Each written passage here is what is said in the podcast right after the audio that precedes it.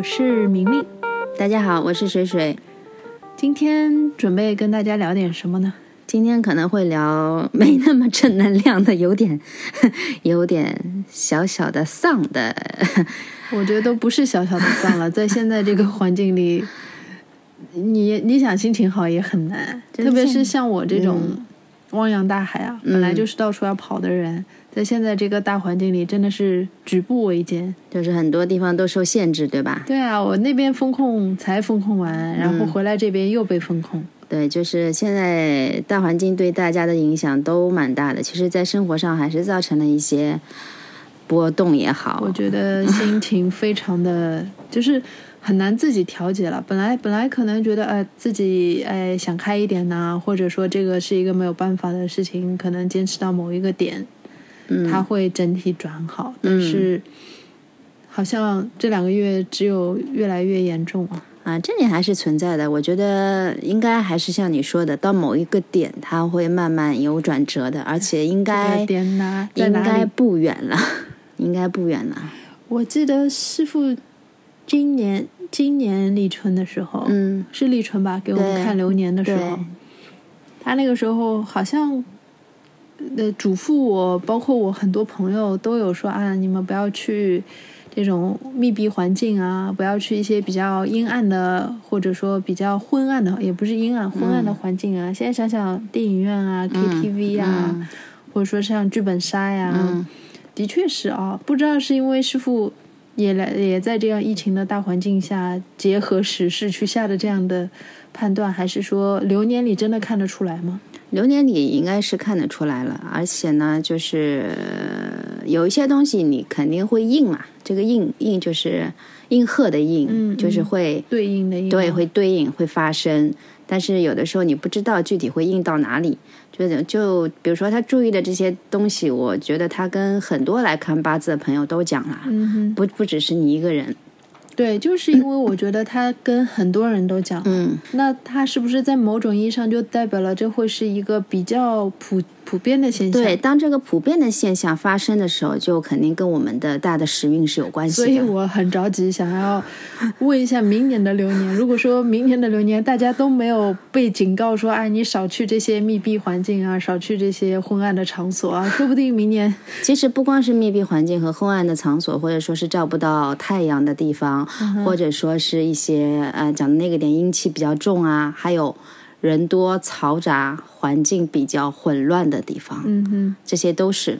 但是你倒过来看，确实，嗯，比如说疫情，我们就不太适合去一些人多的、密集的，对吧？对啊。那这些就是可能要让你让你失望了，因为已经有一些朋友过来看流年了，因为立冬以后就可以看流看流年。嗯。基本上流年都是立冬以后。和明年的立春之前这一段期间，等于是你为下一年在做准备嘛，对吧？那定在立春也是因为八字命理学上立春才是一年新的开始，嗯，所以是这个时间段。那问下来，我已经看到师傅跟好几位说过了，同样的要注意的地方还是不能去，还是不能去。能不能从侧面去论证说，可能疫情一时半会儿，或者说至少我们政策层面一时半会儿还不会松呢？嗯，这个我们也不太好讲，对吧？但是就是想说，玄学上有没有稍微能看看到一些方向的东西？嗯，那那那天师傅跟我说，他卜了一卦，然后看了一下，嗯，差不多转机要来了，就是可能这个事情，嗯，会有一个不同的走向。哎，希望这个不同的走向早点来吧。我觉得这两个月的压力都已经比可能去年。一整年都来的更大，相信大家都感受到了，不管是工作上的压力啊，生活上的压力，包括你出差很多的人在移动移动，对几个城市之间的压力，呃，甚至说心理上，因为你一直在一个不是很确定的环境里面，而且现在都已经要岁末，哎，你你有没有听过现现在大家都在传的一个段子说？如果说你现在还有机会出门的话，去菜市场的话，就顺便把春联一起买。确实离过年也蛮近的嘛。那有一些不确定的，或者说还是有一些动荡的部分，这也是难以避免的。就希望到过年了，新年新气象嘛，总是要有一些新的转机才好。如果说还是像今年这样的话，真的，我觉得我的郁闷不会好了。嗯，肯定会有的，肯定会有的。我觉得整体的一个一个方向还是会有一些改变的。嗯嗯，那快要过年了，我们其实今天刚才也在跟水姐聊，说给大家聊一些什么呢？嗯，岁末年初，嗯，聊聊水姐说可以聊聊太岁，嗯，因为这个其实是很多人都会被，就是呃怎么说呢？一些平台啊，一些短视频啊，一些大家都会看到类似的，就比如说到了年末啦，很多的要画太岁啦，然后你犯了太岁啦，要怎么怎么样的啦。我相信你也应该看到过啊。嗯哼，但是可能对太岁这个东西，我觉得大家还是有误解，因为在这些宣导的文章啊，或者说一些视频里面。讲的更多的都是生肖上的，就是一些冲突啊，一些忌讳啊，一些什么。但是其实的话，太岁它本身，其实你就可以理理解为它是流年当年嘛。对，这也是我想问的，就是太岁到底是什么？嗯，为什么每年到了岁末年初的时候，特别是好像春节里边，就是正月里边，嗯。像大家是要去一下，比如说哎去一下庙里啊，或者去一下道观啊，都可以啊。然后他也没有分佛教、道教，其实是道教的文化，道教的一个民俗文化。庙里怎么也可以帮你去，因为这个东西就像星座一样，它其实就是民俗。对它宣传的太广了，然后大家就是多多少少知道一点。嗯，哪怕我不是深入了解的，哎呀，比如说哎，明年是兔年，我本命年。其实也是犯太岁的一个嘛，它是值太岁嘛，值就是值班的值，你正好跟这个太岁神是同一个生肖，嗯，所以大家就会觉得本命年不太好呀，本命年可能会不顺呀，我经常会听到这样的。本命年不是要穿红内衣吗？对吧？但是这个其实不是的，这个就是我对太岁的全部认知了，就是。本命哦，我我还不知道本命年是值太岁。对，它其实是犯太岁里面其实有好几个犯太岁、冲太岁、破太岁、害太岁。就很多，其实你这么算下来，你一年里面肯定有五个生肖是跟太岁不合的。如果这么讲的话，那我们能不能这样从头来说？先说说太岁到底是什么？那它跟生肖到底有没有关系？或者说它跟生肖有什么关系？还有就是，那你刚才说的那些什么犯太岁啊、冲太岁啊、刑太岁啊。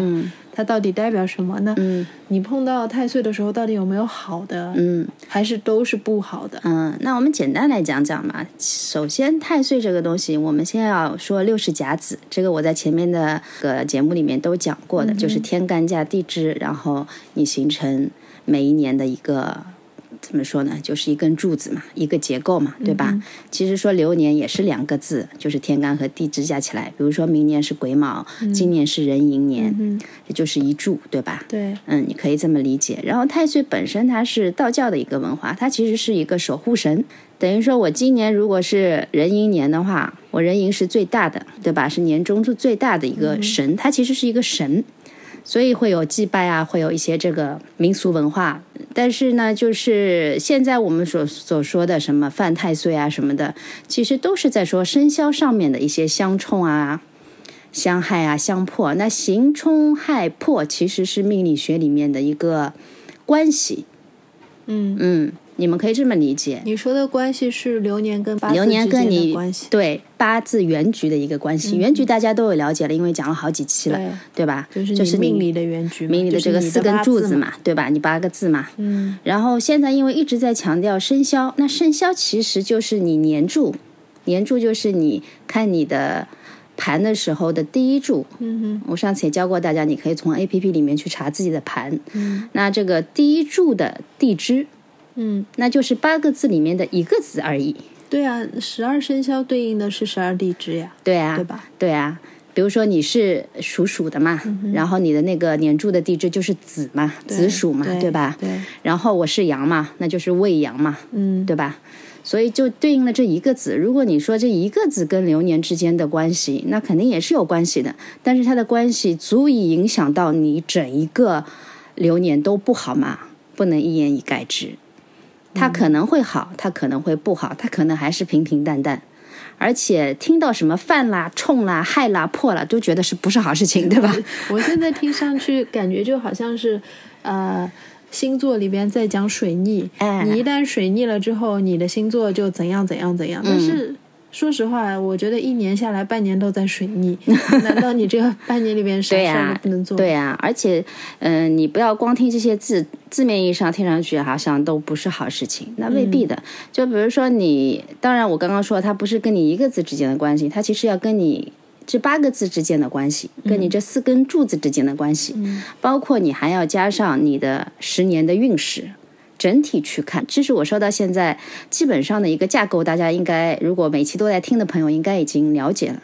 所有的东西都是看你整个整个格局的，整个框架的。有原局，有流年有有运势大运，对，这三个东西你肯定是要加在一起看，然？后再碰到，比如说明年的流年是，哎，明年你刚才说是癸卯年癸卯年，对癸卯年是兔子嘛？对，其实它不是说兔子，比如说我我是子鼠，嗯。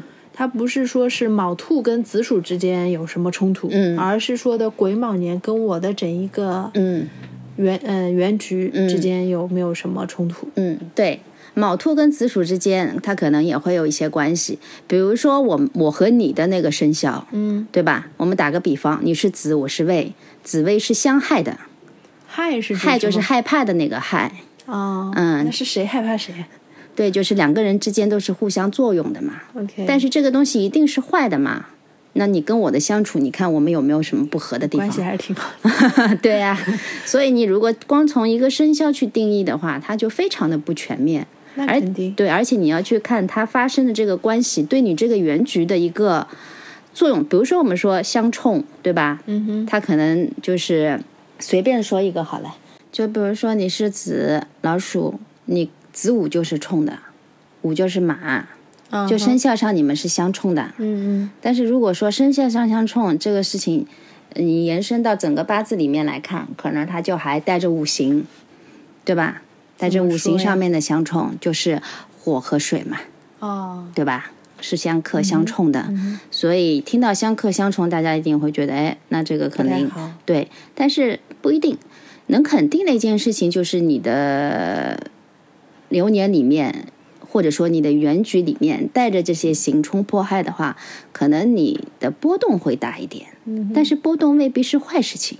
就比如说你的局里本身是一个有一些东西是，比如说我们打个比方是很沉闷的、很死的，你这个局是死的，但是有一个力量来冲了你一下，哎，反而把你这个死局给冲破了，嗯哎，那倒是一件好事情。因为我没有办法从理论上去详细的去讲这个事情，大家可能又会听不懂了嘛。嗯只是你你们可以这么理解，嗯，OK，或者说我们还说到这个里面有一个合相合，就合八字的那个合嘛，嗯那大家可能理解为合一定都是好事情了，呃，也未必的。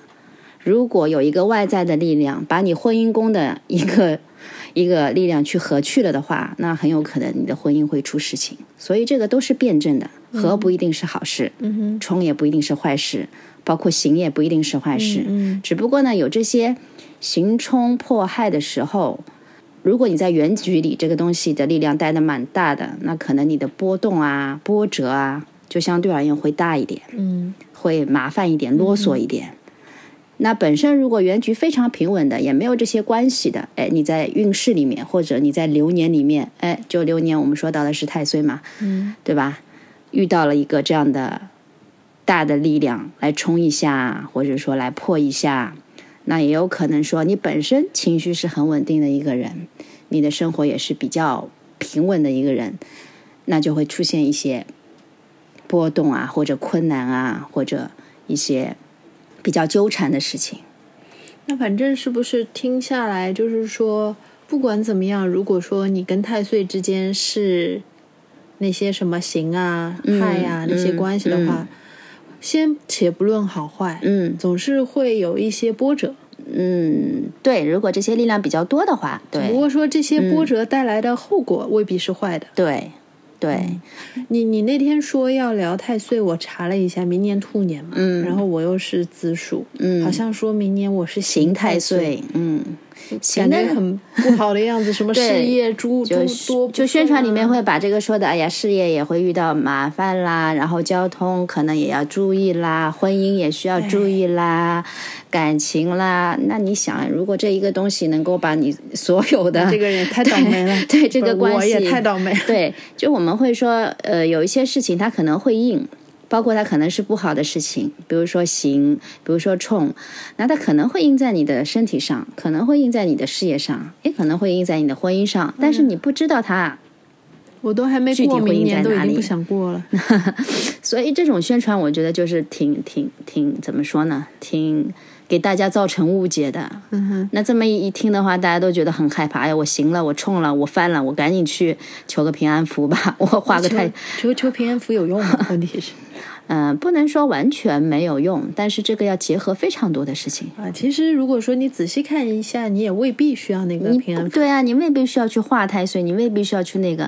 其实从整体上来看，这个跟你就是如果流年里面真的是有很多的小问题也好，大问题也好，那你肯定要需要很多的手段方法去避开这些凶险也好啊，或者说。波动也好，你再放大一点，从人生的层面上去讲的话，谁的人生会一帆风顺啊？话是如此，那如果说是本命年的话，嗯，还需要穿红内衣吗？这又要讲到五行了。如果你本身就是不喜火的人，你再去穿个，在一个不顺的年头，你再去穿一个你不喜欢的颜色，你觉得呢？为什么会就是民间把这样一个本命年要穿红内衣的？我觉得这个就跟太岁有点像啊，就很多这种呃能够流传下来，你不能说它完全没有道理。但是呢，为了因为你看我我我做播客也是，其实有很多东西我没有办法把它讲得很深，或者说讲得很理论，讲得很很很有体系，是因为要兼顾到大家。就是能够对你讲的时候我就听不懂，对，就能够听得懂或者说能够理解嘛。那可能以前一代一代传下来，也是因为有一些口诀好记啊。然后比如说只单说一个生肖的话，大家就容易理解，容易理解，哎，印象深刻，然后它也好传播，所以就是变成它化简了。但这个化简不像有些事情，你化简它可能是利于传播、利于理解、利于。更好的应对，但这些事情，如果你把它化简成一个字，化简成一个参考标准，那肯定怎么说呢？以偏概全嘛，就就太以偏概全了，就对。但是你要流传下来，很多东西它都会向这个方向去走。你看呀，现在包括汉字，连读音都可以，对吧？大家错的多了，我们就我们就随错吧。什么一骑红尘妃子笑，都变成一骑红红尘妃子笑，这有点夸张啊。对啊，就这种，我就觉得就呃有点类似。你不能说大家都是这么理解的，这个事情就是对的。所以呢，其实我们的听众朋友们啊，如果说你是信这个事儿的呢，那你就结合流年，好好去看一下这个太岁跟你之间到底是什么关系。不要像我这样被刑太岁就吓得要死，对吧？我也没有吓得要死啊，但是绝对影响情绪，那是肯定的。对，我为什么会讲这个？就是想讲讲太岁，是因为我那天看到了一张宣传的图片，然后上面出了五个。犯太岁的，还有四个什么凶神之类的，所以一年里面九个生肖都上去了。然后下面就写了很多提醒别人要注意这个，要怎么怎么样的话，然后你们要来化太岁啊。那幸免于难的三个生肖是什么？我都不记得。我就觉得这个太夸张了，好吗？这个太夸张了，这个误导性太大。你这个不行啊，你这是断人财路啊。那我们不能说拿着这个事情去做这样的事情。对吧？对了，对了，你拿着，如果你学了方术，你学了术数，你是去做这些事情的话，那我就觉得，呃，太本末倒置了吧。如果说，呃，比如说看起来是真的有一些，嗯，不太好，对，或者说明年的流年不利吧，就这么说，有没有什么比较有用的、靠谱的化解的办法呢？嗯，呃，我先讲一个我朋友的案例吧。好呀，他是就是其实是今年。现在是十一月对吧？嗯哼，就十月份的时候，其实遇到了很多不顺利的事情。嗯，其中最不顺利的一件事，他住院了。嗯，他当时就是搞了一个牙齿，不知道是拔牙还是怎么样的。然后呢，可能那个药没有持续吃。嗯，结果这个细菌就转移到心脏里面去了。有这么严重？然后做了一个心脏心脏上的手术，甚至可怕到刚刚查的时候还发了一个病危通知。当然，现在他已经出院了啊。嗯嗯嗯。其实他去年也来看过流年，当时也就是跟他说了很多要注意的地方。嗯。但是小姑娘呢，可能就是也是比较怎么说呢，也比较爱玩嘛，也比较就是开朗的嘛。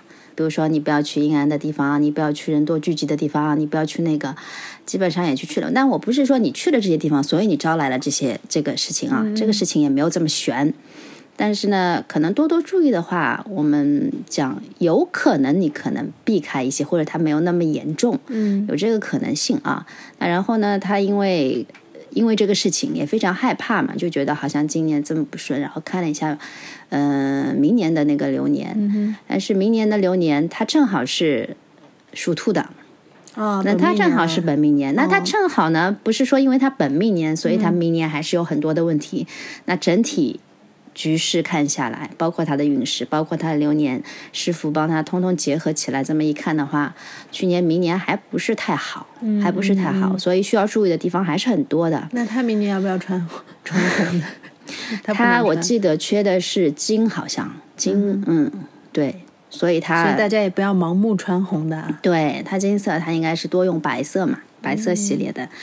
然后的话，呃，其实师傅也是给了他一些方法。他其实当时是三个人一起来看的，那其他两个就相对来说运势要好很多。嗯，就真的是有人好有人坏。嗯，那我们也不能说是因为他本命年，所以他是整个格局上来看，嗯，对，会有一些问题。他的问题在于，如果我们再结合的深一点的讲的话，他是七杀格的。OK，对，式神里面啊，然后我们整体结合起来，我们再讲的稍微稍微就大家好理解一点。七杀呢，你是需要有东西去制约它的，因为它是一个比较。呃，打个引号，凶的神，嗯，他凶在哪里？是因为可能七杀的人他本身就是脾气会比较激烈一点，嗯哼，嗯，然后，嗯，如果你的八字原局里面它本身没有制约的话，可能对你的身体会有一些七杀攻身，我们会这么说，就是你对自己也会有一个攻击，无论从心理上还是从从身体层面上来说，那你原局里没有制约你的。克制你的东西，又在流年里再碰到七杀那两个字里面，哦，那你就是过多了嘛。这个东西一旦过多的话，其实也会比较凶险，对，引出很多的麻烦和纠缠的事情，对吧？那他就是遇到了这样一个一个一个情况，所以当时师傅给他的一些，当然每个人因人而异啊，每个人的建议可能是不太一样的。他的第一是他要多晒太阳。他要去一些空旷的、自然的地方，他不要去人多聚集的地方。其实这个这个建议，我现在给到所有的人都不成问题。在这样的大环境下，对。但是我因为这样你去思考的话，就很有可能是跟这个时运有关的，所以才会有这样的建议出来。是。因为结合每个人的流年，他会可能你从大数据上说，就是可能很多人都不适合去这些地方，对吧？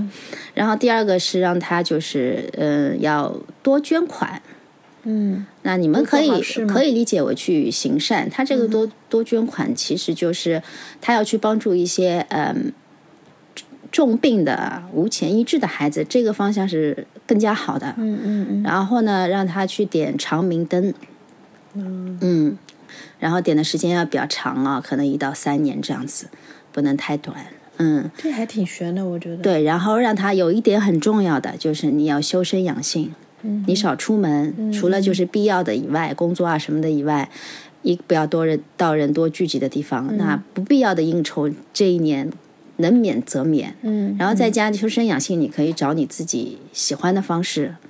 比如说，你听听音乐啊，你看看书，其实很好的一个方法，真的就是看书。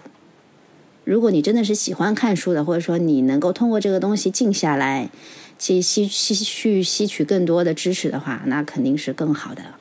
然后就是还有什么？嗯，讲了这几个点啊，对，基本上大的方向是这几个，就让他自己尽量独处咯。是吧？也不是独处，就是你你你，比如说三五朋友来啊，你也是可以的。你跟你的家人聚啊，也是可以的，这些都没有什么问题。就是不要去一些杂气太多的地方，就这么讲吧，这么理解。嗯，然后一方面要巩固自己的气场，一方面要就是跟外界一些杂乱的这种环境啊、气场啊、磁场啊，对，就是你要去找到一个好的磁场，平衡你的能量。如果你自己本身在这个阶段是很弱的话，你最好能够借到这些外力。嗯嗯，当然，借到这个外力，我觉得这个也不是件容易的事情。就比如说，我们在一个不好的阶段里，无论从运势还是从心态上面的话，你尽可能的去找到你身边的朋友也好、亲人也好、爱人也好，是一个能量场比较稳定的人，或者说他比较强大，他不会轻易受一些不好的磁场能量影响的这样一个人。你我最，近磁场就不太好，我需要有人来稳定我，我我随时都要爆发。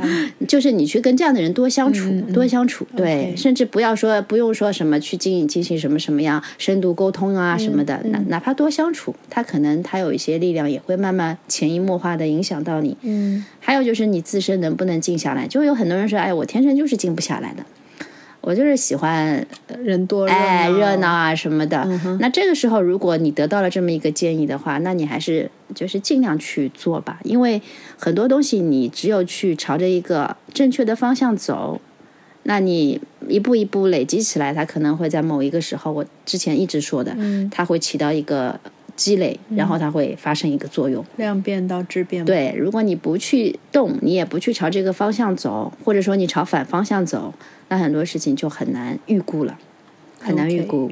OK，还有另外的，我就觉得，可能这是我自己的一些体验啊，就是如果你在状态非常不好的呃阶段的话，你是可以去找一件，因为那个时候可能你做很多事情都没有积极性，你就觉得本身喜欢的东西，你可能也没有心思去做，会有这样的情况啊。那无论如何，是尝试是不是能够找到一件事情，比如说我喜欢看漫画，嗯哼，然后这个阶段我其他事情我都做不进去，但是这个事情还勉强能够让我静下心来，或者让我觉得轻松，让我能够专注。所以在现在这种环境下，你能静心还是很重要的，是吧？对，就是你要找到一件能够让你静心的事情。你真的蛮难，就是每天会有一百件事戳你，让你嗯，就还有一个戳你的事情，可能也是磁场不好的事情。可能会有很多人跟我讲：“哎呀，那这个你时事嘛，你总归要了解的咯，新闻你总归要看的咯，你不可能闭闭门，什么东西都不去了解。”确实是，但是我们能不能在这样那么多庞杂的信息每天这样攻击过来的一个情况下，选择一些我看或者不看？是啦，就是的确是需要有一定的过滤的能力。对，不是太不是说信息多，所有的东西我掌握，其实你也掌握不了。就是我了解了，然后我就能够怎么怎么样。我不是说就是我们不要去呃参与社会上的一些就是不要不关心事，哎，也不要不关心。但是如果你当、当你发现这些时事不断的在给你负能量的时候，你能不能听一听？呃，我觉得也不是给予负能量吧，就是他把你的情绪也好，或者说把你的感受推到了一个临界点，就是这个时候可能你会产生很多不好的能量也好，不好的想法，反过来就是攻击自己，对啊，就是你因为你的力量跟他之间是不平衡的，这个时候你的力量不足以抵抗。山呼海啸般的外力，对你不足以抵抗，你要时刻记住时运这个东西对人的影响，它绝对是它的力量是很大的，对啊，它是很大的不。是被时运裹裹挟对呀、着时也命也嘛，对吧？嗯但是当你实在是没有办法说完全去过滤掉这些东西，或者说把它转化成一种。嗯，也不说好的信息能量吧，就正常的信息能量的时嗯候，我们在某一个阶段，我们停一下，没有没有太大的关系。我我去把这个注意力转移到其他的地方。你这么一说，我觉得可能我能我比较能接受的是什么？就是怎么样在这样的时局下面，让自己的情绪也好，嗯，生活状态也好，变得更加坚韧一点。对这个对我来讲是功课了。对，特别是很多事情，其实对我来说不是说不关注，嗯就或者说你说找一件可以静下来的事情，那我可以去打游戏，或者我可以去看书。嗯但是问题是因为我不得不，嗯比如说出差，嗯比如说要要不停的嗯几个地方跑，嗯所以说很多东西它都是我没有选择，它就降临在我身上的。嗯所以说这种怎么样在这样的动荡的环境下面，让自己的生活或者让自己各方面都变得坚韧一点？这个是我说是我的功课吧。对，这个其实是每个人的功课，也不是你一个人。而且我还是希望明年的流年会好一些。其实那天师傅补到的卦是天分够，那这个东西我因为我也理解的不深，我可能不能很详细的去解构它。嗯，嗯，但是有一点，天分够里面上面是五根阳爻，最底下是一根阴爻，但是这个阴爻的力量是很大的吗？它叫壮，就是在一个在这个爻辞的解释里面，它是壮壮。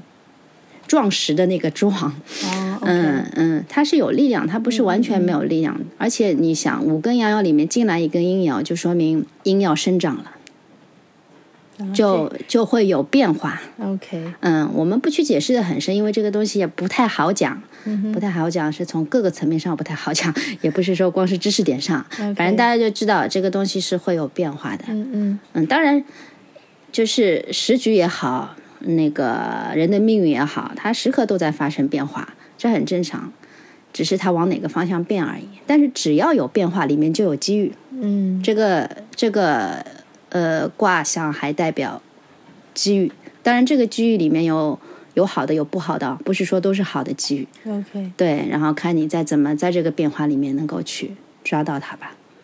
嗯嗯，还有你刚刚说到的，就是你出差很多嘛，你一直在这个。动荡的这个 这个环境里面，那你想这一个东西对你来说已经是一个很大的力量。我们不管它是好的或者说是坏的力量，那如果在这个层面你还要去接触到更多的外界的，对吧？我们现在发生的林林总总的事情，其实就是已经超过你的负荷了。对啊，对啊，这就是或者说我们现在能做的，对，在你身上能够做的一件事情，说我因为出差这件事情我没有办法选择，工作这个事情我没有办法选择，我总是要做下去的，那我还是尽可能的把大多数的精力集中在这个上面，然后在这个以外，我可能也也会有一些休息时间或者怎么样。那我我刚刚的意思就是说，你尽量的可能在这个时段你已经有一点疲于奔命了，那我把一些。能够再一次影响我心情的，或者影响我情绪的一些新闻啊、信息啊，稍微阻断一下。我明白，反正其实这个大家说的也很多，就是我们虽然可能也都有一些，不管说是使命感也好，或者觉得有一些责任、社会责任心，对对对，但是每个人的承受能力是有一定限度的。我最近身边包括也朋友，也有朋友遇到了非常不好的事情。各方面的因素累积在一起，对对，都对我造成比较大的冲击，所以我也会停下来去思考这个问题，就是我的限度在哪里？嗯，就是也希望大家在自己可以承受的范围内，尽可能先保护好自己。我觉得保护好情绪也是一个很重要的保护自己的方对方式，对方式。那你刚才说的，水姐刚才说的，比如说，嗯，在一个自然的磁场里，对，就可能我。下意识，我刻意的去规避一些人群。当然，现在我们不说被被隔离这些事情啊，被封控，正常在家里嘛，对吧？对对，我可能不那么多的参与到很多。对。就人事里边，对对对，我可能反过来多接触一些自然。那可能有些人讲，哎呀，现在连旅游都不能去啊，或者怎么样也不方便啊。对啊，不一定要去旅游啊，就是你找一个家门口的小花园。对，甚至说你一到这个磁场你就很舒服的这样一个地方，你去一下。是的，对你稍微脱离一下，你现在一个非常疲惫的一个环境，哪怕你只是几个小时或者说几天，未必没有作用。对。但是如果你一直钻在一个磁场里面的话，这个东西对你的发生的干扰，而且它也没有办法估量，你知道吗？它可能对后续的影响还很大，因为这样的你想嘛，大的时局、大的社会环境，然后一些不可控的因素，对你的不管是人生也好，嗯，呃，事业、生活各方面造成的影响，它不像说我今天。出门碰到一件糟心事儿，可能我自己消化掉就好了，消化掉就消化掉了。嗯，对，这个是将来可能三年五年都会有一个长时间影响的一个事情。我我之前在豆瓣我们就说一个闲话啊，看到过一篇外星人。到地球的文章，我不知道你注意过吗？那个时候是几几年的时候，那篇文章是非常火的，现在可能查不到了。那个人说自己是外星人，然后他说人类最好的，对对 对，说人类最好的那个一年，其实就停留在二零一九年了。这以后的，就是人类的生活会越来越简直了，负能量越来 越来越糟糕，越来越糟。但是你现在就是回想起来，确实啊，有二零一九年才开始的疫情。嗯，从疫情开始，我们大家都对吧？都很多事情都发生了质的变化。现在想想，保护好自己是很重要的。保护好自己，包括真的是保护好自己的情绪。对，保护好自己的心，保护好自己的身，然后让自己变得坚韧一点。身心灵，这这这个真的是很难的一个事情。对，很难，但是必须要去修。那我们回来说太岁嘛？嗯。呃，刚才说的那些呢，其实无非是说明年是，呃，兔年嘛。嗯。那不管水兔年啊，因为鬼是水。哦。嗯，其实天干地支都是要看的。是水，那我明年岂不是又很奔波？癸水嘛，对你还说来说还是力量小一点。你是壬水嘛，对吧？啊，那是我带着他走，不是他带着我走，是吧？也还是要看你的全局。我能不能简单粗暴的把太岁和流年等同起来呢？嗯，也可以。就如果简单粗暴的话是可以的。嗯嗯，因为你你流年的话，每个人可能我跟太岁，我跟太岁，其实我也没有犯太岁。嗯嗯。但是流年跟我是有关系的。嗯我没有跟太岁发生关系，但是我跟流年在发生关系。我未必说。没有犯太岁，我的流年就很平稳啊。对啊，也可能流年对啊，所以你可以理解为是流年跟你原局之间的一个关系。OK，对，真的要看流年，可能还要结合你这十年的运势，你在哪一个运里面。那其实太岁太岁在整一个命理的体系里也并不重要，能不能这么说？他因为太岁，我觉得之前可能道教他还是有一个，因为他是太岁神嘛。岁神，所以会有一些这种就宗教上的一些风俗上，比如说宗教上风俗上的一些祭拜啊，对对对对，崇拜啊，对啊，是有一些这个这个因素在里面的。OK，对，只是落到民间，就后来传的有些事情就缺了很多部分。嗯嗯嗯，所以说所以说大家听完这期节目，也不要太把什么本命年呀。太岁犯太岁呀，冲太岁呀，那些唬人的话，不要太把那些东西放在心。嗯，还是要科学辩证的去对待。就是太岁不一定不一定是坏事情，但也不一定是好事情。只是就是说，你明年的流年，新的一年。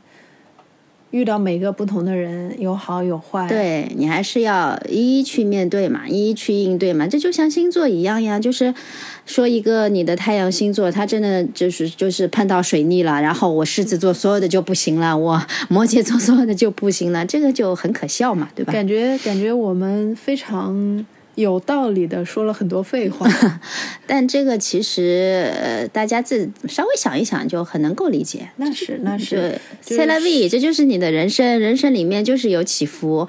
而且讲的那个一点啊，有很多所谓大富大贵的命，都是在这种行冲迫害里面，这种影响之下，然后产生了好的机遇，产生了好的成就。至少对我来说，嗯，就是信这个的，嗯。大家可能会正儿八经去看一下流年，对。那你知道流年跟你之间大概是一个什么样的关系？关系对，该注意的注意，该稍微避避讳一下的就避讳一下，对吧？嗯。那如果本身就。不在乎这些，或者就不信这些的，你也不要去太当回事情嘛，对吧？太碎去怎么样怎么样，对对对，没这个必要嘛。对，不要被被人骗了钱去，说的直白一点。因为这个东西，反正你看，我们做了这么多期，其实都在告诉大家一个，你说道理吧，它可能是个道理；你说它方法吧，它就是一个方法。其实就是还是你自己。OK，你自自己心态上面的一些东西是非常重要的。嗯，然后在你实在没有办法让自己从一个不好的环境或者说状态里跳脱出来的时候，哎，你看看你身边能不能借把力。OK，包括包括咨询手段哦，咨询手段其实也是一个借力的方式。当然要找到你比较匹配的或者说比较适合你的一些咨询方式，心理咨询也好啊，或者说八字的咨询也好，星座的咨询啊，塔罗咨询也好，都 OK 的。就是自己向内找不到力量的时候，也不要羞于向外找力量。哎，不管是朋友、家人咨询各方面，其实把触角张开。对，因为包括我们嗯、上几期谈的离火九运，虽然说到有一些文化会复苏啊，会爆发，有一些行业会火啊，但这个落到呃有一些层面上来说，就是它是辩证的，就是你当精神啊或者文化类的东西你要开始复苏，要开始爆发，那另一面就也说明着可能有一些东西它累积的太重太久了。它可能会爆发一些，呃，打个比方啊，就就大家就是听一听也就好了。可能心理疾病方面的这个发病率会高一些啊，对吧？精神方面的这个东西会高一些啊。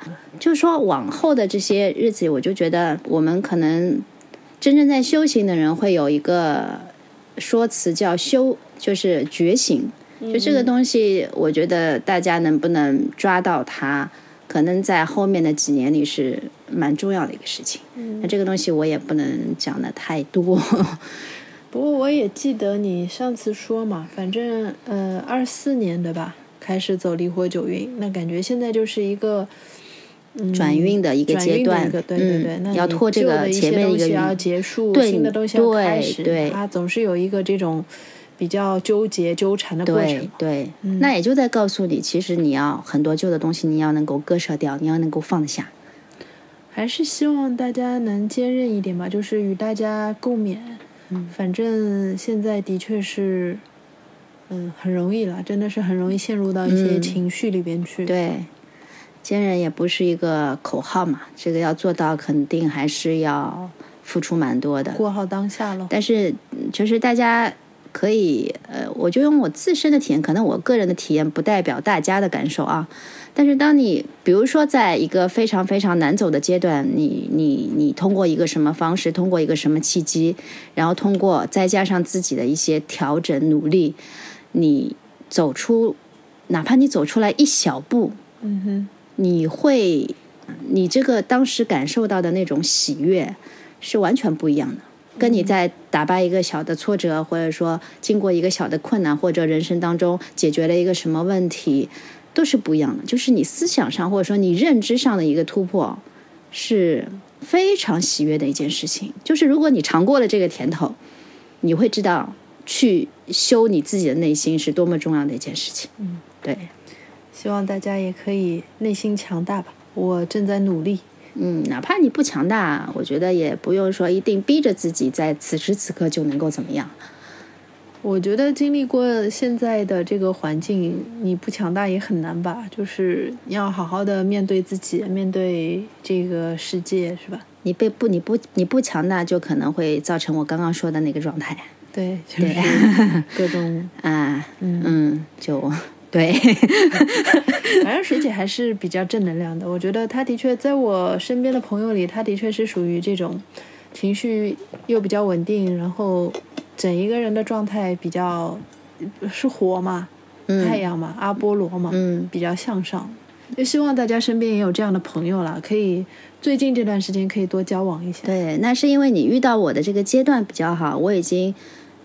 打破一次自己的认知，嗯、然后就是有一个，在我内心，我觉得我是有有一个质的成长的。嗯，所以你在这个阶段遇到我，在这个之前，我也是一个，我们之前也聊过，很任性的，然后年轻没有那么稳定，哎，也血气方刚的，也怎么怎么样的，就有很多情绪不稳定的时候，也有很多低落的时候。OK，对，那我就就不再绕回去说这些了。嗯，那我们今天差不多也就聊到这儿吧。嗯。反正大家还是在不好的环境里，大家还是要尽可能的好好的生活。又说了一句，又说了一句很空的废话。就是，行，那就先这样吧。嗯嗯，祝大家真的能好好的、坚韧的在这个时局下，先熬过这段时间再说吧。千万不要让二零一九年真的成为了人类最好的一年。希望是这样的。嗯，好，那大家拜拜，拜拜。